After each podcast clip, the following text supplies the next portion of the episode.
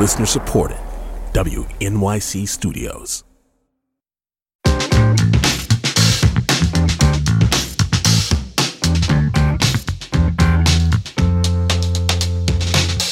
This is all of it on WNYC. I'm Allison Stewart. For Black History Month, we're focusing on Black New Yorkers, the known and the should be known, and their contributions to the city.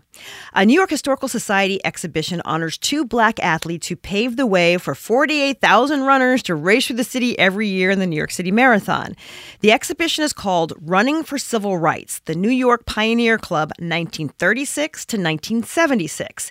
It tells the story of Joseph Joe Yancey Jr., co founder of the New York Pioneer Club, a civic organization that promoted sports and education in Harlem, and the father of long distance running, Theodore Ted Corbett a Pioneer Club member who became the first president of the organization that later founded the New York City Marathon. Throughout his career, he competed in 223 marathons and ultramarathons, winning 30 of them. Some of the objects on display include documents, photographs, and running maps from their family's private collections, as well as an original copy of the New York Pioneer Club Creed, Ted Corbett's 1952 Olympics uniform, and a letter from him advocating to move the New York City Marathon to all five boroughs. Running for Civil Rights is on view through Sunday, February 25th. New York Historical Society Associate Curator and Exhibi- Exhibitions, Allison Robinson, joins us. Hi, Allison. Hi, Allison. Thank you for the invite. Also joining us is Marilyn Kushner, curator and head of the Department of Prints, Photographs, and Architectural Collections at the New York Historical Society. Marilyn, nice to see you. Great to be here. Thank you. So, Allison, what was the catalyst for this exhibition? We are so fortunate to have worked with Gary Corbett, Ted Corbett's son, throughout this entire process.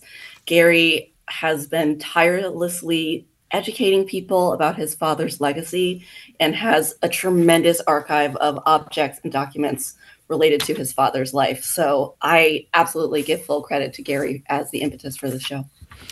Once you've been having conversations with Gary Allison, what were some of the uh, aspects of Ted Corbett's life, of Joe Yancey's life, and accomplishments that you wanted to highlight in this exhibition? What was the goal? One of the biggest things that Marilyn and I wanted to highlight is how much these two men opened up running to a broader audience.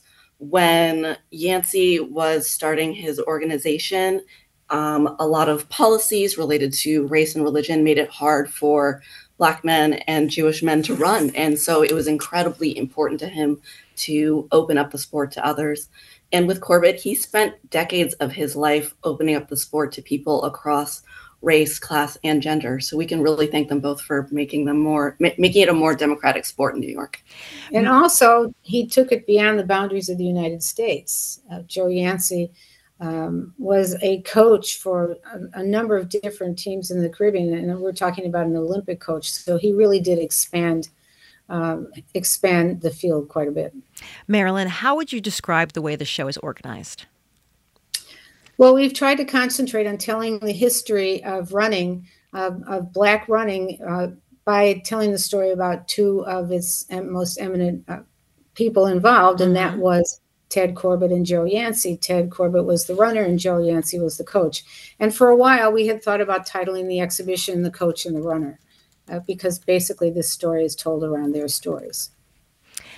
Prior to founding the New York Pioneers Club, Joe Yancey grew up in Harlem, where his father worked as a funeral director. Uh, Allison, what do we know about when his career in track and field began? Well, the exhibition focuses on Joe Yancey's career as a coach mm-hmm. and particularly his strategy of setting up the New York Pioneer Club in the midst of the Great Depression when a lot of people, and particularly Black people, were facing hurdles related to jobs, housing, and education. And so, by creating the New York Pioneer Club, he's helping these young men hmm. gain access to higher education and build better lives for themselves during an incredibly economic, devastating, devastating period in the United States. There is it, it, there's a, a, article reflecting on his life and career and there's a great quote from harlem world magazine that says although the irs offered yancey several promotions in the department where he worked he turned them down to devote his time to the boys of his track club. And there's an original copy of the new york pioneers club creed featured in the show. Uh, allison or, or marilyn either one of you can take this. What were some of the um, the core ethics of the new well, york pioneers club I'll read to you something that is actually in the creed. And it said that it expected its members to become, quote, intelligent, civic minded citizens, and then work toward, and this is another part of the quote, and work toward a better racial understanding through the medium of education and athletics. So he was not only interested in his uh, runners learning how to run and learning how to win races, but also how to really function within society in a successful way. Um, once they stopped running.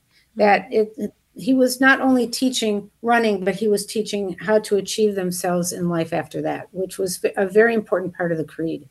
Allison, did you want to add anything to part of the ethics of, of the New York Pioneer Club? Well, what's really beautiful about this story is that he's encouraging these young men to leave a positive impact on their community in a moment when they most needed it. And he really encouraged his young men and his runners to push against things like segregation when they're traveling to the South in the midst of Jim Crow. And he is similarly uh, encouraging these young men to attend uh, universities that allow for integration the way mm-hmm. that his club operates too. Related to this, we have a letter in the show of a young man who addresses Mr. Yancey, always Mr. Yancey, mm-hmm. and discusses how much uh, trouble and grief he's feeling because he decided to attend um, a segregated white institution. And so this is really um, uh, an idea about bettering yourself, your community, and the world around you across race that is important to this organization. We keep talking about the New York Pioneer Club. Uh, who participated? Who could participate in the club? Anyone. Anyone. It was you know it was uh, women were were admitted later so that really becomes anyone but up until then it was any young man who black white jewish not jewish any could wanted to join and weren't able to get into any of the other clubs that they might have tried to get into but that that uh, the pioneer club was open to anyone who felt that they wanted to run track whether they were going to win or not. So it was really a, an all encompassing organization.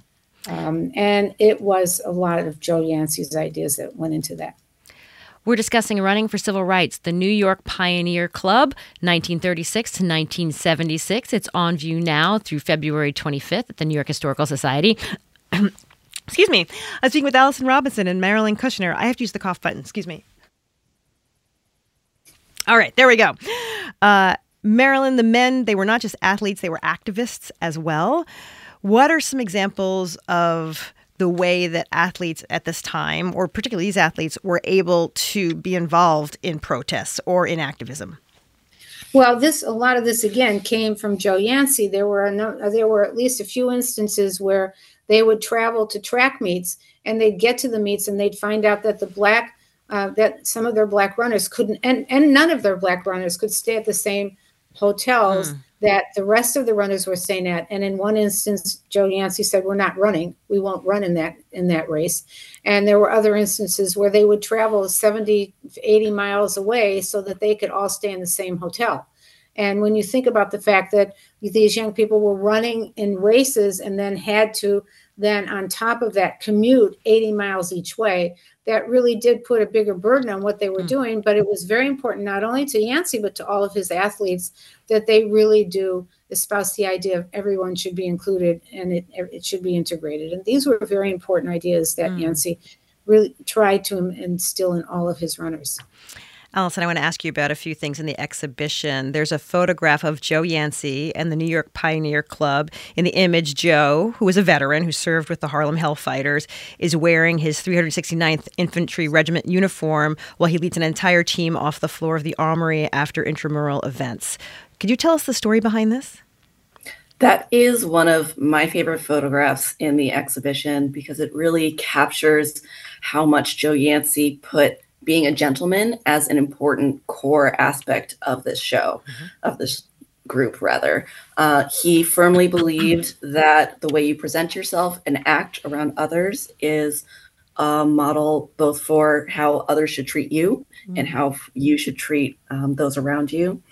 Similarly, because Joe Yancey was a member of the 369th Regiment, he had access to the armory and allowed these young men to train there in the winter and be competitive and ultimately become the uh, one of the most competitive interracial track teams in the country. So this photograph it captures so many different dynamics between Joe Yancey, his runners, and the values that they held towards to themselves. And I might also add to that is that we see we found very few images of Joe Yancey um, in casual clothing. We didn't find any. We didn't find any. and and he was always wearing a suit and most often wearing a mm. hat. And and it was this whole idea again of respect for you know dressing the way you need to feel.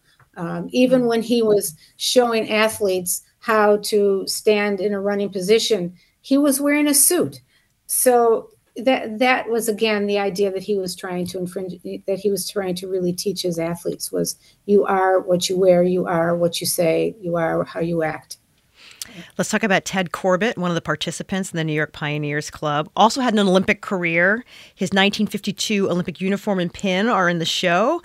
How did his participation in the 52 Olympics, Corbett's participation, open doors for other black athletes? Well, it was groundbreaking. Ted Corbett was the first African American man to compete in the Olympic marathon. So he is breaking down doors on a global stage. To say that his impact reverberates today, both in New York uh, and abroad, is almost an understatement. Uh, so it was really a pleasure to put the actual uniform on display. I always tell people it's one thing to read something in a book, and it's a whole other thing to actually see it right in front of your face. So he really left a lasting impact that we can still see today when we watch the Olympic marathon. In 1958, after competing in the Olympics, he became founding president of the New York Roadrunners Club. What kind of decisions did he make as the leader of the club that made running more accessible to all New Yorkers? Well, he he was one of the first people to lay out the route of of not only uh, the New York Marathon that ran within Central Park, uh, but he was also, along with Percy Sutton, uh, the originator of the marathon that was going to include the, all five boroughs of New York, and he laid out the course for that. So by that, he was saying that everybody is inclusive, and anybody who wants to run. This is something that that Joe Yancey stood for and also Ted Corbett stood for that if you want to run, you can run. And I always think about what somebody once said to me about watching the marathon. And, and it was, I said to this person, well, it must be very exciting to be at the finish line when the first person comes through. And he looked at me and he said to me, and just as exciting is to be there when the last person comes through. Mm. And so it's the idea of anybody can run the marathon if they want to. And I think that has been so important in the story of the marathon. Along similar lines to Ted Corbett was an advocate for creating age groups in long distance running. He advocated for women's groups as well. And while we couldn't fit it into the show, he was a professional uh, physical therapist. And so mm. he worked with hundreds, if not thousands, of runners and athletes to try to avoid injury and help them reach their full potential. Hard question. And you, you had to walk up five flights of stairs to get to his office, right? Hard question, but what's one thing you really would love people to spend an extra 10 seconds in front of at the exhibition? That is a hard question. hard question. um, so this is a very small object, but I would love if people would notice. There are two very uh, small pieces of metal. One is called a Veeder-Root counter, and the other is a Jones counter. Um, one is on a bicycle. Ted Corbett was the person who revolutionized the way we measure long distance running. Before his approach, uh, long distance marathons were measured using a car odometer, which is not the most accurate mm-hmm. approach in the world. Um, but he measured the New York City Marathon on a bicycle down to the one thousandth of a mile. So I really hope people notice these two little gadgets because they completely revolutionize the way we do running and our ability to time individual runners' efforts in these races. And, and I'd like to say that I, I, you already talked about one of my favorite one uh, pieces in the exhibition, which is Joe Yancey leading his athletes off the floor, because he stood with such pride and and and stood for so much of how to be a good person. And you can see that in the way he carried himself and led his younger athletes away. Uh, I, that that image means so much to me um, and really does embody what he was all about so i know you said one but i do hope everyone takes a look at the photo of ted corbett at 88 because it is such a beautiful picture it just shows how much pride he had mm. in running and his legacy and it captures a lot of the spirit that we wanted to communicate in the show. Running for Civil Rights, the New York Pioneer Club 1936 to 1976 is on view at the New York Historical Society through February 25th. My guests have been Allison Robinson and Marilyn Kushner. Thank you so much for sharing all thank of this you. information with us. Yeah, thank, thank you. you. NYC Now delivers the most up to date local news from WNYC and Gothamist every morning, midday, and evening. With three updates a day, listeners get breaking news, top headlines, and in depth coverage from across New York City. By sponsoring programming like NYC Now, you'll reach our community of dedicated listeners with premium messaging and an uncluttered audio experience.